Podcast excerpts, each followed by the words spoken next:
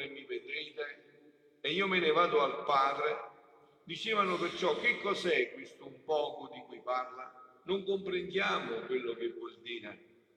Gesù capì che volevano interrogarlo e disse loro: state indagando tra voi perché ho detto ancora un poco e non mi vedrete, un poco ancora e mi vedrete. In verità, in verità io vi dico, voi piangerete e gemerete, ma il mondo si rallegrerà. Voi sarete... No? Non comprende più il senso di questa vita di fede con Dio, questo è il grande problema. Oggi è giorno, sono passati quaranta giorni dalla Pasqua, fatevi il conto, vedete il ventuno aprile, e Gesù sale al cielo. E questi sono i discorsi che fanno intravedere questo. Dice: io vado, ma resterò con voi. Tanto è vero che tra poco mi mangiate, mi mettete nello stomaco, dove avete messo i maccheroni, allo stesso punto. Il suo corpo si mischia col nostro corpo, il suo sangue si mischia dentro il nostro sangue. Ecco perché è importante vivere poi la messa, soprattutto quella domenicale, perché se si perde la messa domenicale si può fare la comunione, per chi sia in peccato grave, no? La messa, la Santa Messa, è la speranza della nostra vita. Purtroppo il mondo non capisce più questo. Come si fa a portare la croce se Gesù non ti dà la forza? Eh, vi faccio alzare la mano, chi di voi non ha la croce? Tutti quanti, pure io. Allora come si fa a portare la croce se Gesù non ci dà la forza ogni giorno? Viene dentro di noi per darci questa forza. Perciò dice: guardate che il mondo sbaglia, adesso è nella gioia, ma poi si rattristerà quando dovrà capire che cos'è la vita, che non sono le telenovelas. È un'altra cosa, è una valle di lacrime, si passa attraverso tante prove, tante difficoltà. Dice: loro adesso cercano di coprirlo con false luci e false gioie, ma poi verrà il momento in cui invece eh, la loro gioia si trasformerà in tristezza e la vostra tristezza si trasformerà in gioia. Cioè, dico, loro i quali hanno cercato di seguire Gesù e che adesso sembra che il mondo non accetti questo, poi si cambieranno le carte in tavola e questa è parola di Dio, sicuramente si realizzerà. E voi sapete allora che noi stiamo continuando il mese di maggio, oggi è il trentesimo giorno, con questo libro meraviglioso, La Vergine Maria nel Regno della Divina Volontà, che parla proprio di questo. Voi sapete, da domani inizia la novena allo Spirito Santo, la Pentecoste, quell'evento che ha trasformato tutto. I dodici apostoli che prima avevano paura, chi ha tradito, chi ha rinnegato e tutti se ne sono andati, il giorno della Pentecoste, perché lo Spirito Santo prende la loro vita, trovano la forza di morire tutti per Gesù.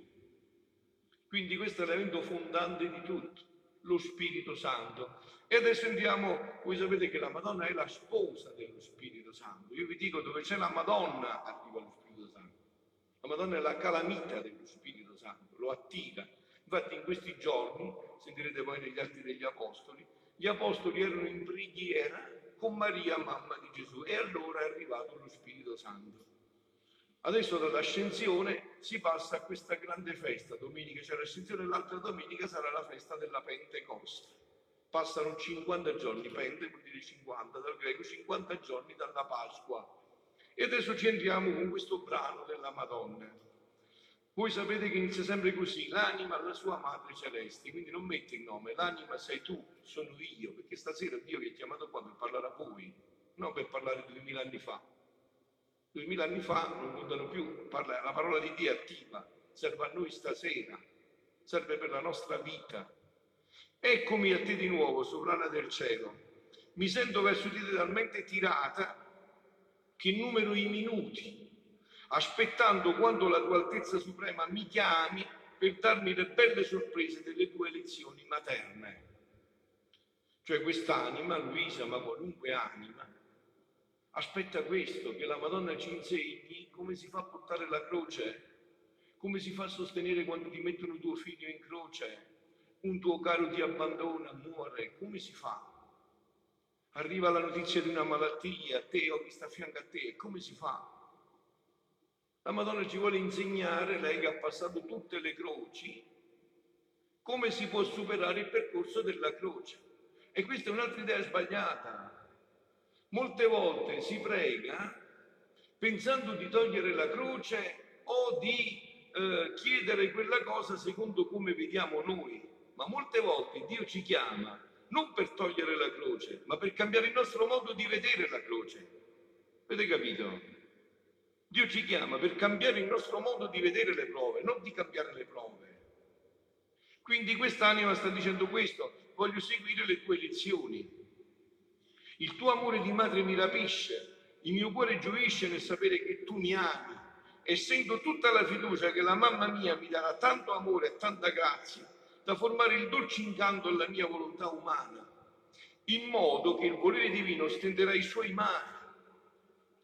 Cioè la Madonna, quest'anima sta dicendo alla Madonna: io ho capito che tutti i mali sono venuti dall'umana volontà, cioè dall'ostinarmi a voler realizzare un progetto diverso da, da quello che Dio ha stabilito per me. Questo è stato il peccato che ha rovinato tutto. L'uomo che ha pensato di essere felice senza Dio, ma che citrullo, ma che assurdità! L'uomo che ha pensato di essere felice senza Dio. Avete capito? E ancora persiste tutto, anzi è aumentato ancora di più. Ha detto la Madonna a Medjugorje: state creando un mondo senza Dio, per voi non ci sarà né gioia né speranza né vita eterna, non ci sarà niente. Quindi eh, la Madonna, quest'anima sta chiedendo alla Madonna: toglimi questo dolore della mia volontà e fammi vivere di nuovo con la vita della divina volontà. Vi ho detto, quando Dio ci ha creato, no? Tutti capite questo, perché oggi tutti venite e dite, è vero? Quando Dio ci ha creato, ci ha fatto un buco nel fianco. Eppure Lui si è fatto un buco nel fianco e ci ha regalato il cavo U S B. Eravamo sempre connessi, senza pagare tariffe, né a Wind, né a Team, né a Vodafone, a nessuno. Eravamo sempre connessi, ventiquattro ore su ventiquattro. L'uomo ha detto: no, non mi sta bene sta cosa. Taglio il cavo U S B, voglio connettermi con me stesso. No, cosa fa l'uomo oggi? Dio dice: l'aborto è un delitto, delitto. E l'uomo dice: è un diritto, l'opposto. E si forma la sua infelicità. Dio dice: ha fatto l'uomo maschio e femmina, e l'uomo dice: no, si sposano due maschi, due femmine.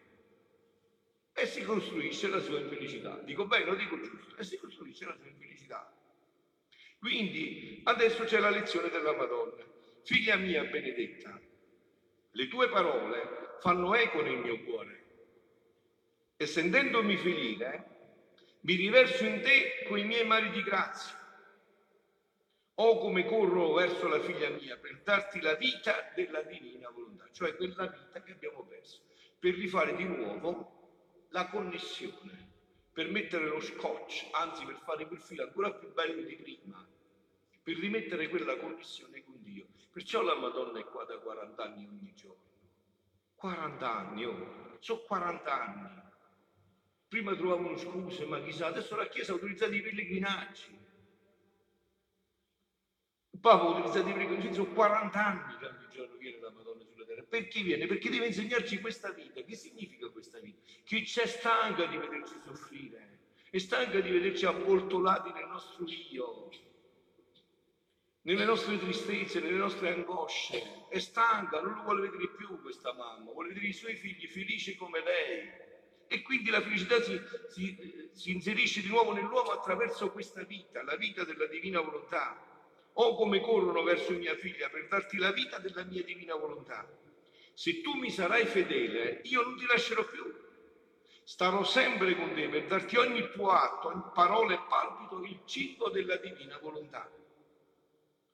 Ora ascoltami, figlia mia, il nostro sommo bene Gesù è partito al cielo, oggi, questa è, no? Partita al cielo, e sta innanzi al suo celeste Padre a perorare, cioè a pregare, a supplicare il Padre per i suoi figli e fratelli, per noi.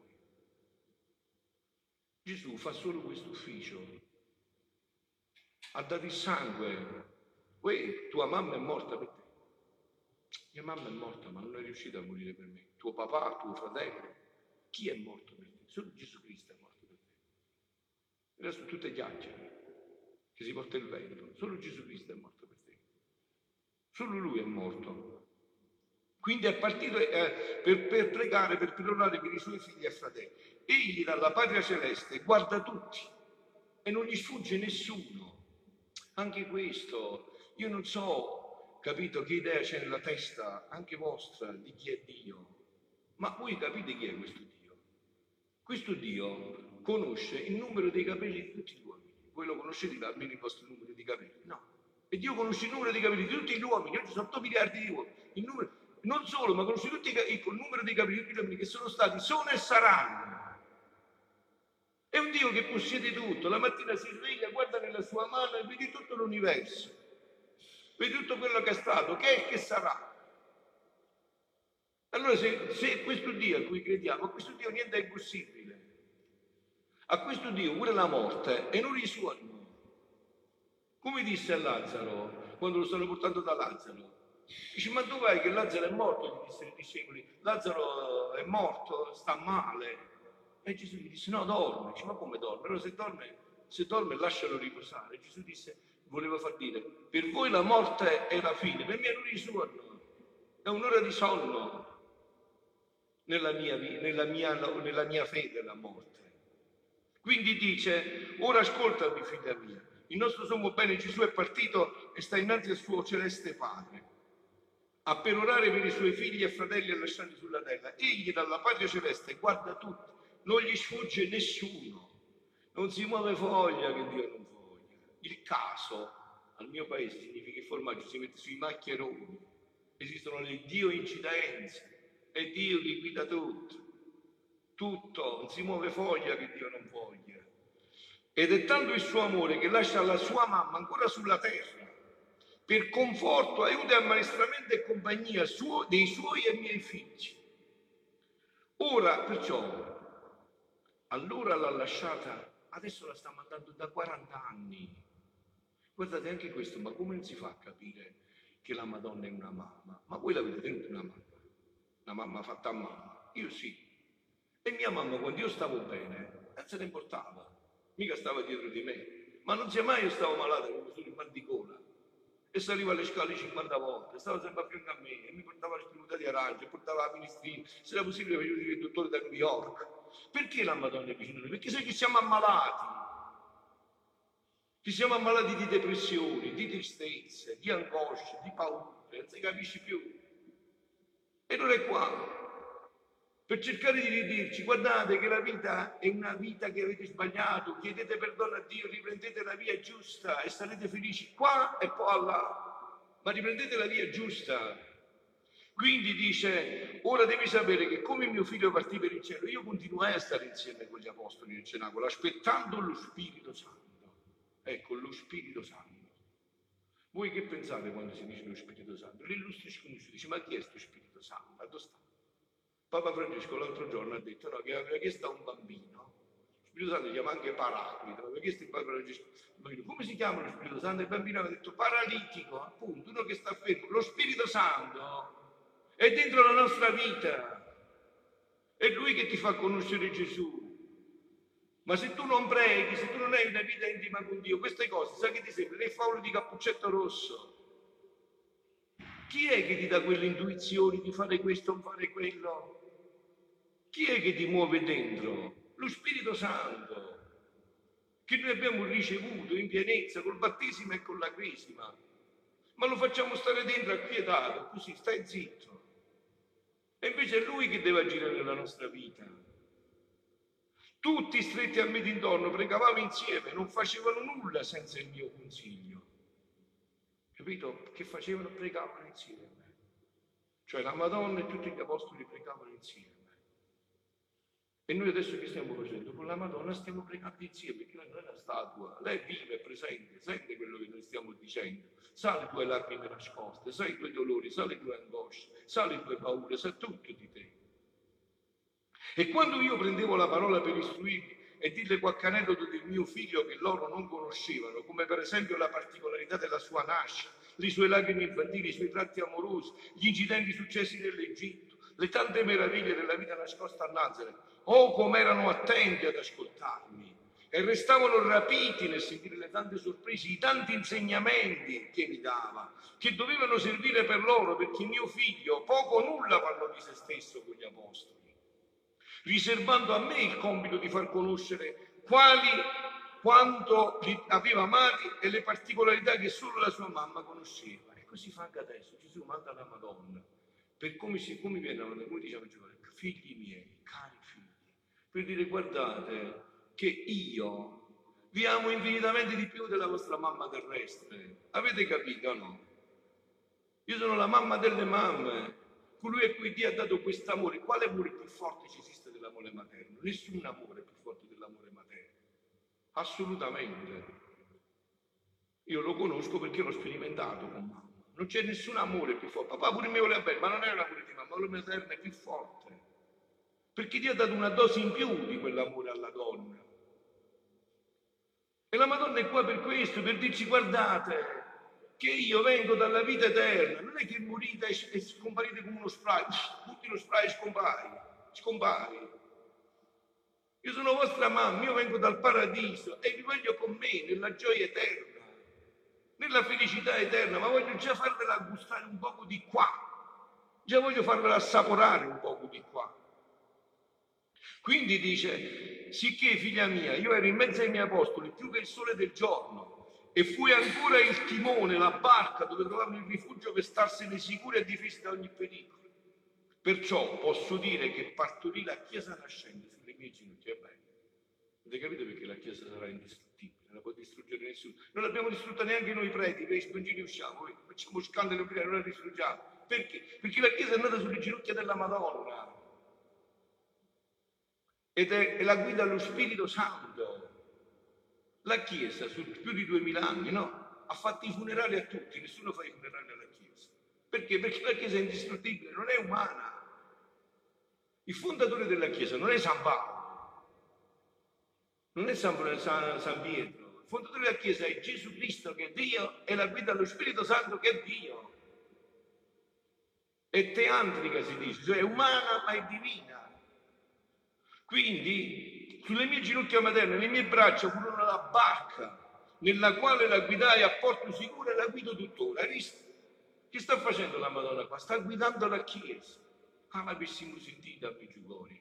Io che conosco Medjugorje, avessimo sentito i messaggi che la Madonna dava a Medjugorje. Quando diceva: Satana vuole distruggere tutte le famiglie, tutti i conventi, tutte le parrocchie, e mo' è tardi. Diceva: papà, adesso ti dai un mozzico qua, vedi se ci riesco a darti un mozzico qua. L'avessimo sentita, ci aveva avvisato nell'ottantuno. Andate a leggere i messaggi dell'ottantuno. Onde giunse il tempo che scese lo Spirito Santo promesso da mio figlio nel Cenacolo. Che trasformazione, figlia mia! Come furono investiti, conquistarono una nuova scienza, fortezza invincibile, amore ardente, una nuova vita scorreva in essi, la quale li rendeva impavidi e coraggiosi, in modo che si divisero in tutto il mondo per far conoscere la redenzione e mettervi la vita per il loro maestro. E io restai con l'amato Giovanni e fui costretto a uscire da Gerusalemme perché incominciò la tempesta della persecuzione. Figlia mia carissima, tu devi capire, sapere, che io continuo ancora il mio magistero, capito? Lo continuo ancora, la Madonna è qua per insegnare, perché questa è qua e non se ne va fino a che noi non abbiamo capito che cosa vuole dare la Madonna. Io già che l'ho capito e conosco questi scritti, ve lo dico, la Madonna vuole quello. Scusate, voi quando pregate il Padre Nostro, io vorrei stare nella vostra testa, quando pregate il Padre Nostro dite: venga il tuo regno, sia fatta la tua volontà come in cielo. Ma voi che cosa pensate? Che deve venire qua sulla terra il regno di Gesù Cristo e che finalmente si deve fare la sua volontà qua in terra come si fa in cielo. E se si fa la volontà di Dio in terra come in cielo, come si sta in cielo?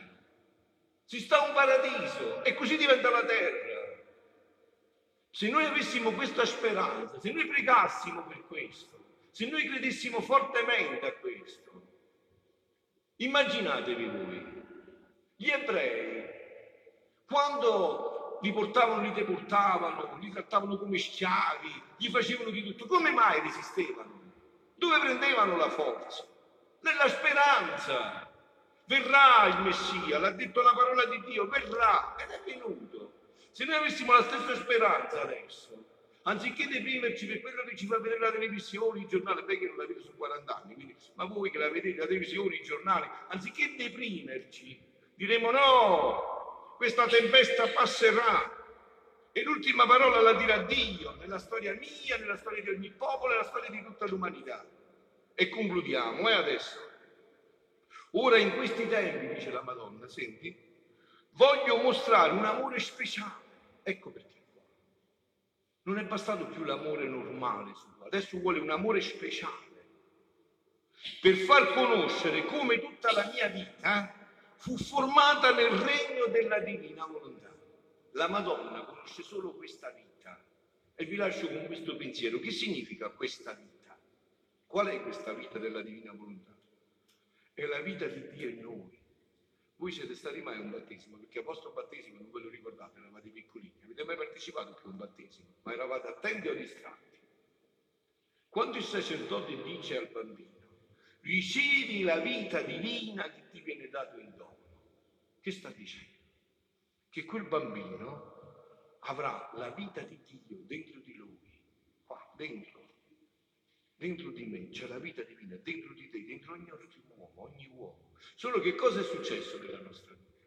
Noi abbiamo due organismi, l'organismo naturale e l'organismo soprannaturale. A quello naturale stiamo attentissimi, soprattutto oggi. Abbiamo l'estetica, antietetica, autotretica, abbiamo tutto per, il, per il, la vita naturale. Stiamo attenti a tutti. E per la vita soprannaturale? Qual è il cibo della vita soprannaturale? Che cosa mangia la vita divina? Mangia il salsicchio, la pasta asciutta. Che cosa mangia la vita divina? Che cosa mangia? Non lo sapete che cosa mangia? La preghiera, l'Eucaristia. Se non ci dai da mangiare quello, e muore, come muori tu se non mangi. Che succede se non mangi? Muori. E così anche la vita soprannaturale. Come si alimenta la vita soprannaturale? Con la parola di Dio. Come si alimenta la vita soprannaturale? Con le opere di carità, andate a pulire il sedere agli ammalati, dei carcerati. Così si alimenta la vita divina, facendo il bene. E come muore? Facendo il male. Quante volte nei miei paesi, ormai qua, giro tutte le parrocchie, no? Sento dire, padre, non ho più la fede. Hai detto bene, non ho più la fede, quindi che, non credo più. Che significa? Mi era stata donata, ma io l'ho persa. Non ho pregato più, non ho vissuto più la messa la domenica, non ho più fatto le opere di carità.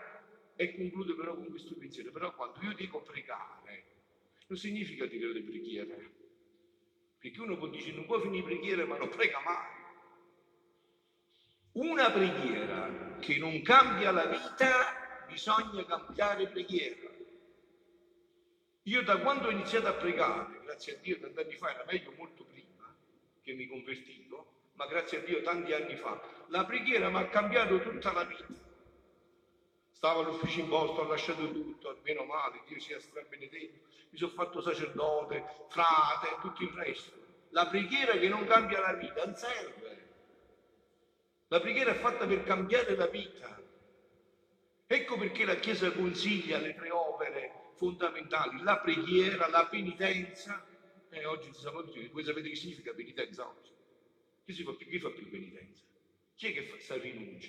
E un uomo quando è libero, un uomo, quando può rinunciare a tutto, quando è schiavo di tutto. Non può stare senza fumare, non può stare senza telefonino, non può stare senza computer, non può stare senza sesso, non può stare senza soldi, può... è uno schiavo completo, è uno schiavo completo.